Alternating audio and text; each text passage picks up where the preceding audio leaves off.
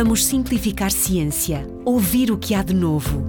Diferentes perspectivas, com diferentes especialistas. Informação atual para envolver, acompanhar, perceber, diagnosticar, dar esperança e, sobretudo, dar voz à vida no cancro do pulmão. Um projeto Taqueda, em parceria com a Associação Portuguesa de Luta contra o Cancro do Pulmão, Pulmonal Olá a todos, sejam bem-vindos ao terceiro episódio do podcast Dar Voz à Vida no Cancro do Pulmão. Meu nome é Fernanda Freitas e vou estar convosco para trazer mais informação sobre esta patologia que afeta tantos portugueses. Falo do cancro do pulmão. Neste episódio vamos discutir a heterogeneidade do cancro do pulmão. Será que existem dois tumores iguais e que importância terá esta diferença?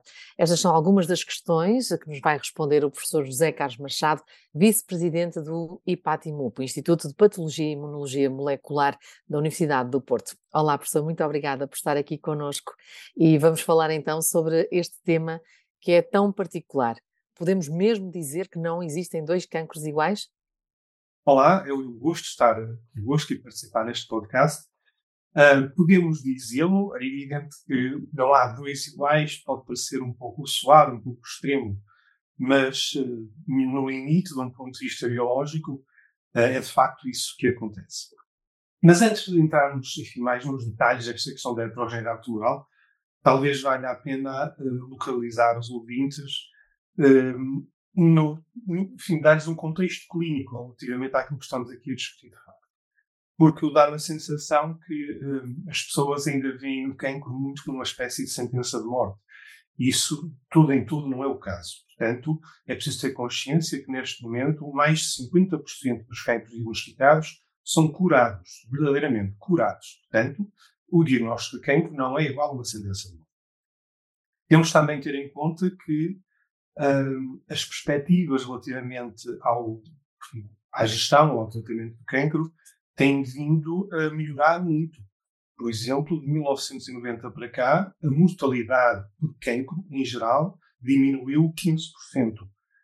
Se as pessoas pensarem em número total de cancros, esse aumentou. Mas isso tem a ver com o facto de nós temos cada vez mais gente no planeta e a viver cada vez mais tempo.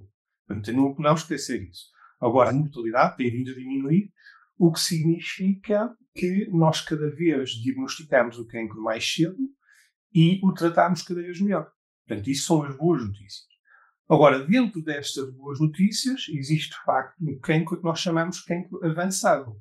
E esse é que é o grande problema. O cancro é diagnosticado numa fase avançada, por definição, é incurável. De vez em quando há curas, ou aparentemente há curas, pelo menos o doente é tratado e vive imensos anos. Portanto, de certa maneira, é uma cura. Mas temos que assumir que, que não há cura. E, portanto, quando vamos agora ao cancro do pulmão, especificamente, é? que é no fundo o tema principal desta conversa, infelizmente, o cancro do pulmão é precisamente um daqueles exemplos onde a maior parte dos cancros são diagnosticados em fase avançada. Estima-se que 60 a 70% dos cancros do pulmão, quando diagnosticados, estão naquilo que chamamos estádio 3 ou 4, o que no fundo significa que o cancro já não está localizado apenas no seu local inicial, mas já se espalhou ou para órgãos adjacentes ou para órgãos à distância, aquilo que normalmente chamamos de metástases. E, portanto, é nessa fase e aí, claro, as perspectivas são francamente piores. E nesse contexto é que surge a questão da heterogeneidade. E de onde é que vem isto da heterogeneidade? É um assunto antigo e vem do facto de rapidamente as pessoas terem percebido que, por muito que desenvolvêssemos tratamentos e descobríssemos novas drogas, etc., havia uma grande heterogeneidade na resposta ao tratamento. Isto é, tratar dois pacientes pode conduzir, com a mesma fórmula terapêutica, pode conduzir a resultados completamente diferentes. É curioso, provavelmente já repararam que ninguém fala em heterogeneidade em infartos, ou ninguém fala em heterogeneidade de gripes. Para a maior parte das doenças não há esta questão da heterogeneidade. Da heterogeneidade põe-se muito na questão do cancro e tem a ver com essa resposta muito variável aos, aos tratamentos que nós fazemos. Durante muito tempo, enfim, a base para isto não era muito conhecida, embora à medida que se foi estudando a doença se percebeu que a heterogeneidade estava lá, logo para começar a nível morfológico, ou a nível histológico, se quisermos, que é quando nós analisamos um tumor ao microscópio, vemos que do ponto de vista histológico tem características diferentes. E é daí, daí que vem palavrões como adenocarcinoma, carcinoma pavimentoso, portanto, referem-se a subtipos de cancro do pulmão que são diferentes do ponto de vista histológico. Um, para além disso, sabemos agora que por trás desta heterogeneidade morfológica há na realidade uma heterogeneidade biológica, uma heterogeneidade genética, se quisermos. O que aprendemos, entretanto, é que só temos cancro quando uma célula normal sofre um acidente genético e muda o seu comportamento por causa disso. E porque o acidente é genético, ele é irreversível, nós não podemos voltar atrás. Se fosse uma alteração de comportamento apenas, nós podíamos tentar corrigir esse comportamento. Mas como aquilo que muda é verdadeiramente o DNA da célula, o ADN em português, mais correto, da célula, nós não podemos corrigir isso. E, portanto, é daí o problema do cancro. E um, a receita para que uma célula normal se transforme numa célula tumoral é muito variável. Até fazer uma analogia com os bolos. É? Tipo, podemos fazer um bolo que é redondo, tem um buraco no meio que é castanho por fora. Bom, e há imensas maneiras de produzir um bolo com esse aspecto. Mas sabemos que se depois cortarmos uma fatia do bolo, o interior do bolo e o sabor do bolo pode ser muito variável. É um bocadinho a mesma coisa no cancro se observarmos muito superficialmente, parece que os cancros de pulmão são todos muito parecidos. Mas agora, quando vamos analisar aquilo com muito cuidado, nomeadamente a nível genético, vamos ver que cada cancro tende a ter alterações genéticas particulares. Algumas repetem-se um pouco, em maior ou menor número, mas a combinação específica de alterações genéticas que aparecem em cada cancro é muito única, de facto ao ponto de nós até cairmos nesta, neste, neste, neste exagero, entre aspas, de dizer que não há dois cancros iguais. E, para todos os efeitos, não há, embora, se isto é verdadeiramente importante, levado a esse extremo, não temos certeza. Mas, de facto, não há dois cancros iguais. Mas assim é como não há dois doentes iguais, não é? Na Exatamente. É. Mas é suficientemente importante para uh, mudar e nos obrigar a pensar em formas diferenciadas de tratar os doentes para tentarmos otimizar o tratamento para cada um desses doentes. Uhum. E, e, quando olhamos eh, para, esse, para essa questão, há pouco falou-me da, da, da, realização de um estudo genético ou molecular, dependendo da pessoa, um, diria que faz sentido que sejam realizados em todos os doentes, ou uma pessoa que tenha familiares pode pedir um, um teste destes, como é que se procede? Num sistema uh, de recursos ilimitados, digamos assim, faria sentido fazer em todos os ventos. Não há dúvida que quanto mais informação tivermos, seja ela molecular ou de outra natureza, um, melhor estarmos preparados para tratar bem esse doente. Mas nós sabemos que os recursos não são ilimitados e, portanto, é, somos sempre forçados a entrar aqui com uma lógica de custo-benefício. E no limite, o que temos de fazer são os estudos, os procedimentos adequados e que são, no fundo, baseados em procedimentos cujos resultados podem alterar as escolhas clínicas do médico. Este é que é, este é, que é o critério fundamental. Portanto, fazer testes genéticos cujo resultado pode determinar uma escolha para o tratamento A ou para o tratamento B, temos de o fazer. Fazer testes genéticos que têm um valor meramente académico já não é tão defensável. Embora num contexto adequado, integrado em estudos, integrado em ensaios clínicos, por exemplo, tudo isso pode ser feito. Mas uma base de rotina um, é, é, mais questionável e aí, de facto, há grandes variações entre países relativamente às políticas que implementam, às vezes até entre instituições de saúde e por aí fora. Mas eu quero acreditar que em Portugal eh, todos os testes que são clinicamente relevantes são feitos a todos os doentes ou se não são, temos que lá chegar muito rapidamente, porque não há nenhuma razão para que eh, os doentes portugueses tenham um déficit de acesso a este tipo de procedimentos. E que tipo de técnica laboratorial é normalmente utilizada para identificar estas, estas alterações? Ou seja, o que é que o doente tem de fazer? É uma mera recolha de, de sangue? Um, é, é, variável. Uhum. Os, as, as, alterações uh, moleculares que procuramos, chamamos muito isto de biomarcadores. Mas talvez reconheçam este nome, biomarcadores preditivos da resposta ao tratamento, é, é, digamos assim, o palavrão provavelmente é utilizado, e os biomarcadores podem ter natureza um pouco diversa. A maior parte das vezes são genéticos, mas também há algumas coisas que são, por exemplo, marcadores proteicos ou marcadores serológicos, podem ser estudados no sangue. Há aqui alguma variabilidade. Mas neste universo daquilo que nós agora chamamos de terapias dirigidas, são os tais tratamentos que são muito otimizados para defeitos genéticos particulares que cada tumor tem, nós estamos basicamente a falar de mutações e de mutações que são idealmente detectadas no próprio tumor. Isto é, é preciso um fragmento de tecido do tumor, que pode ser recolhido através de uma biópsia, ou se por acaso o tumor foi removido cirurgicamente, pode ser um fragmento desse tumor. Bom, enfim, dependendo do tumor e do processo utilizado ao diagnóstico, pode haver aqui alguma variação, mas nós, acima de tudo, queremos estudar o tumor para saber exatamente o que é que as, o que é que as células tumorais têm. Agora, é verdade que, em algumas circunstâncias, nós podemos substituir o tumor por sangue. Uma coisa a coisa se chama biópsia líquida.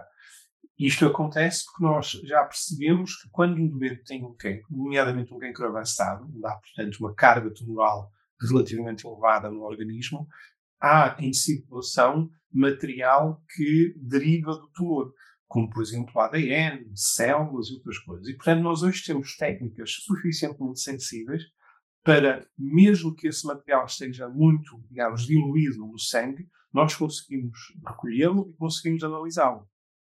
De um ponto de vista de sensibilidade e especificidade das técnicas, é um bocadinho pior do que ir diretamente ao tumor. Mas em determinadas circunstâncias, quando nós pensamos, por exemplo, em situações em que o tumor está num local de acessibilidade muito difícil, por exemplo, podemos usar a biópsia líquida como, como um substituto. E depois há uma técnica que usamos muito hoje em dia, que se chama sequenciação de nova geração, aparece muitas vezes a sigla em inglês NGS, e que é, digamos, a técnica base de tudo isto, porque é uma técnica que permite estudar muitos biomarcadores em simultâneo. Portanto, de um ponto de vista da poupança do material biológico, é de longe a abordagem mais favorável. Portanto, a maior parte dos laboratórios que fazem estas coisas vão usar esta técnica como ferramenta principal. Embora depois, em determinadas situações e em determinados tipos de cancro, se possam usar técnicas acessórias para estudar, enfim, outros marcadores um bocadinho mais particulares. Mas o que temos mais transversal é isto. Ia perguntar-lhe precisamente se as pessoas que tenham algum antecedente familiar podem pedir este tipo de, de exame e quanto tempo é que estes resultados demoram depois a chegar? Sim, nem depende dos antecedentes familiares. Isso é outra questão que eu também posso, posso já explicar. De uma forma geral, estes tipos de exames têm resposta em 10 dias úteis. Né? E esse é o objetivo. Isso que nós tentamos, por exemplo, no IPATMUC, no meu trabalho, eh, e temos um laboratório que faz, penso que a maior parte das análises do país nesta área, esse é o nosso objetivo. Cumprimos a maior parte das vezes, às vezes por dificuldades variadas, tem a ver com a qualidade do material, tem às vezes a ver com, com aspectos burocráticos, a amostra demorar demasiado tempo para chegar, enfim, por vezes acontecem coisas que fazem com que estes tempos sejam piores que o ideal.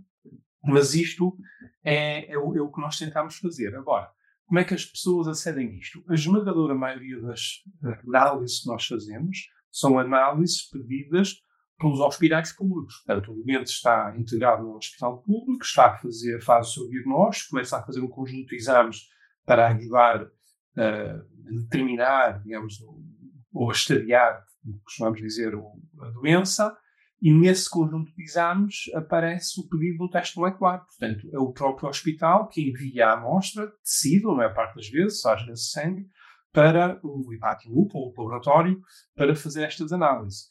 Agora, em Portugal, também temos uh, um sistema de saúde privado que funciona em paralelo com o sistema de saúde público. Portanto, os hospitais privados também podem fazer a mesma coisa e fazem frequentemente, mas também pode acontecer que o próprio doente se desloque ao laboratório, sendo ele mesmo portador da amostra, enfim, isso também pode acontecer, é menos comum. Na, na esmagadora maioria das vezes, o sistema está bem montado e a própria instituição de saúde onde o doente está a ser seguido faz um, a transferência do material para, para, o, para o laboratório de análise efetiva. E, e podemos dizer, pode acontecer um doente apresentar mais do que uma mutação? Ora bom, para responder a essa pergunta, acho que temos que acho separar a doença em dois momentos diferentes. Um momento é o momento de diagnóstico. O doente em queixas, fez um exame qualquer que detectou o cancro, e nesse momento os tumores tendem a ser uh, mais simples. E, portanto, nesse momento, normalmente, não há mais que uma mutação que condiciona a escolha terapêutica. Atenção, isto é importante porque ao diagnóstico, praticamente todos os cancros têm mais de uma mutação, porque acumular mais de uma mutação é o que define o processo de transformação uma célula normal numa célula tumoral. Mas entre essas mutações, tipicamente apenas uma delas é que corresponde a esta lógica de, de fornecer um alvo para a terapia dirigida. E, portanto, a grande maior parte das vezes, nesta fase, estamos apenas a falar de uma mutação relevante. Não há mais que uma. Em casos raros pode acontecer mais que uma, mas são raros, de facto. Estamos a falar em, sei lá, 2 ou 3%, uma coisa desse género. Na grande maior parte dos casos é apenas uma, portanto aquilo confere uma possibilidade de tratar aquele doente de uma forma diferente e não há, digamos, nada a complicar este processo. Agora, mais tarde, naquilo que chamamos de progressão, as coisas são completamente diferentes. Portanto, o que tipicamente acontece a um doente com cancro avançado é que é diagnosticado, se tiver uma destas mutações, é tratado com uma droga particular para essa, para essa mutação. Por exemplo, no caso do pulmão, estamos muitas vezes a falar de um gene que se chama EGFR, e esse gene, quando tem mutações, é tratado com inibidores específicos para, para a proteína EGFR.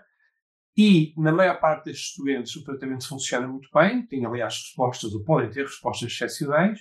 Isto pode se manter durante um ano, dois anos, três, mais. Temos doentes com, com, a serem tratados com sucesso durante muito tempo mas quase inevitavelmente há um momento em que a doença acaba por progredir. O que significa que, de alguma forma, eh, as células tumorais que ainda ficavam no organismo acabam por ganhar resistência ao primeiro eh, ao tratamento.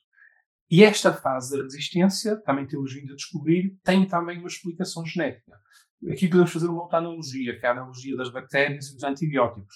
As pessoas estão mais habituadas a essa ideia, não é? Tratamos uma infecção com antibióticos, aquilo tende a funcionar muito bem, mas agora já percebemos, até, até por causa das infecções hospitalares, por exemplo, que há tipos de bactérias que começam a ser resistentes aos antibióticos.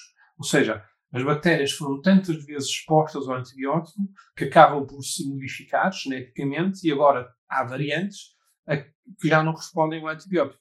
Nas células tumorais parece acontecer algo parecido. A célula tumoral é atacada pela droga, que é uma espécie de quimioterapia, e acaba por se adaptar à droga, modificar as suas características e deixa de responder. É fase de resistência. Nesta fase de resistência, estes tumores agora tendem a ser ainda mais heterogéneos do ponto de vista genético. E, portanto, nesta fase, frequentemente temos várias mutações, o que torna o processo mais complicado.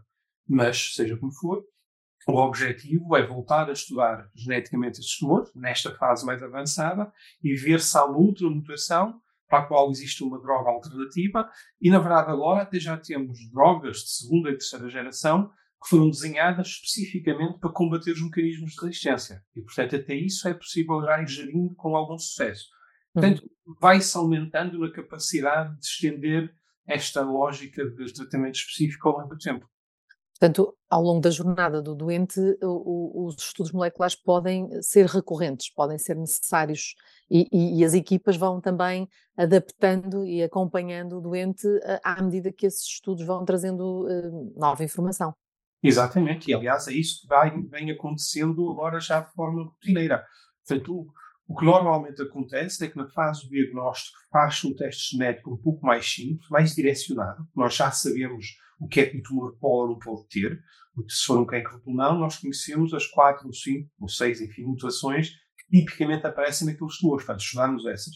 Se for um cancro da mama, são outras um pouco diferentes. A gente não estuda essas e por aí fora. Mas também sabemos que quando o doente progride, o tipo de alteração genética que pode surgir já é mais imprevisível. Isto é, o leque é muito mais aberto. E então, nessa fase, por exemplo, já se usa um teste genético muito mais abrangente cobre muito mais alvos de forma a maximizar a probabilidade de detectarmos algo com significância para o doente. Quer dizer que, de facto, há uma, uma, perspectiva de evolução enorme, ou seja, à medida que o tempo foi avançando nesta área dos estudos moleculares, hoje em dia já há um maior conhecimento de mais mutações e, eventualmente, uh, mutações potencialmente tratáveis, não é? Ou seja, já temos aqui um, um, um, quase uma biblioteca de saberes e foi avançando à medida que a doença também avançava. Sim, sim, sem dúvida. Eu, eu, eu, eu penso que temos todas as razões para estar otimistas em relação ao futuro, por múltiplas razões. Curioso, portanto, vamos conhecer cada vez mais a biologia do tumor e vamos seguramente ter mais mutações que são tratáveis. Mas eu até acho que nem é daí que vão vir digamos, as maiores mudanças em termos em termos numéricos. Já agora que estamos a falar de cancro do pulmão, deixe-me dizer que se estima que cerca de 25% de todos os cancros, nem sequer estamos a falar só do pulmão agora, 25% de todos os cancros estão associados ao tabaco. Portanto, se erradicássemos esse flagelo, teríamos já uma mudança extraordinária. Não é? Podíamos começar logo por aí. Mas se formos ao pulmão, então os números são ainda mais, mais avassaladores no que diz respeito ao tabaco. Esse é uma coisa importante. Depois temos a questão dos rastreios. O rastreio é, de longe, a ferramenta mais eficaz para tratarmos com sucesso o cancro. Porque se o detectarmos mais cedo, vamos tratá-lo muito melhor. E agora, no que diz respeito ao pulmão, por exemplo, eh, onde o rastreio está a ser implementado, onde há já países com estudos muito avançados, por exemplo, nos Estados Unidos, na população rastreada houve uma mudança, uma mudança tremenda da, da história da doença. O, rastreio diminuiu a mortalidade em 26%, especificamente no pulmão, e eh, naquela população cerca de 80% dos diagnósticos passaram, passaram a ser de estádios 1 e 2. Portanto, aquelas fases onde frequentemente a cirurgia é curativa. Ao contrário do número que eu disse no, no início, onde 60% a 70% dos cancros neste momento são diagnosticados em estádios 3 e 4, na população rastreio, aquilo inverte completamente e passa para 1 e 2. Portanto, isto também pode ter uma, uma influência tremenda neste processo. Agora, como é que um país implementa um rastreio de pulmão? Isso é muito mais complicado e é outra história diferente que muito mais não podemos discutir aqui. Mas eu estou a dizer isto não se fosse fácil implementar este tipo de rastreio, mas não é, não é fácil tudo e vai colocar ao Sistema Nacional de Saúde desafios tremendos de logística para pôr uma coisa destas a funcionar. Mas são desafios que certamente serão ultrapassados, porque os doentes precisam, não é? Professor, Estamos mesmo uh, no final do nosso tempo de conversa. Gostava só de saber se quer acrescentar algo mais em relação a esta perspectiva, sobretudo algo que dê também uh, uma dose de esperança e otimismo aos dentes de cancro de pulmão e aos seus cuidadores. Sim, bom, aquilo que eu disse agora mesmo era nesse sentido, era no, no sentido de aumentar a esperança, e não é muito um bocadinho diferente, talvez só acrescentar que um, tudo isto depende imenso de, de uma coisa que, que é muito dita em medicina, mas que é a abordagem multidisciplinar, isto é, uh, o cancro é uma doença suficientemente complexa para não ser gerível apenas por um oncologista, ou por um patologista, ou por alguém da genética, ou de área qualquer. E existe, de facto, a colaboração entre gente com múltiplos saberes e com múltiplas competências. E, portanto, este, este elemento da multidisciplinaridade, da integração de informação para gerir da melhor forma o doente é fundamental. Eu digo isto porque eh, Portugal é um país pequeno, eh, eh, tem, apesar de tudo, muitas instituições de saúde, muitos hospitais, etc., muitas vezes com massa crítica muito pequenina. Isto é, há uma tendência para todos fazerem tudo e isso normalmente não é uma, uma grande ideia.